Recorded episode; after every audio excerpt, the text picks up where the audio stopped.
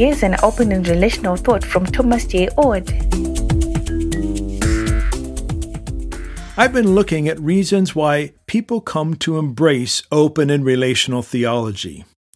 Of course, the word open in open and relational theology stands for the idea that God and creation move through time and the future is open, not yet determined. The word relational stands for the idea that God is giving and receiving in relationship, and so are creatures. Some who come to open a relational theology start with the logic of love that open and relational theology supports. In fact, they may think of love as their primary reason to embrace this way of thinking, despite what some passages of Scripture might say.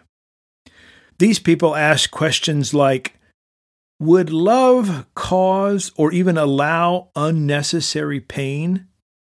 Does love predestine some to eternal conscious torment? Does love control others?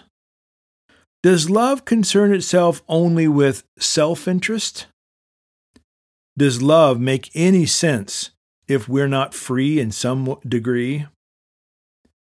To each of these questions and many others, open relational thinkers answer no because the logic of love leads them to believe a loving God is open and relational, and that God invites us and all complex creatures capable of love to love moment by moment, and thereby live lives of love.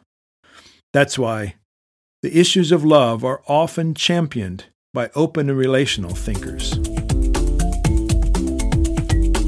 For more, see the Center for Open and Relational Theology or Dr. Oord's website, thomasjoord.com. Please like and subscribe to Oord Shorts.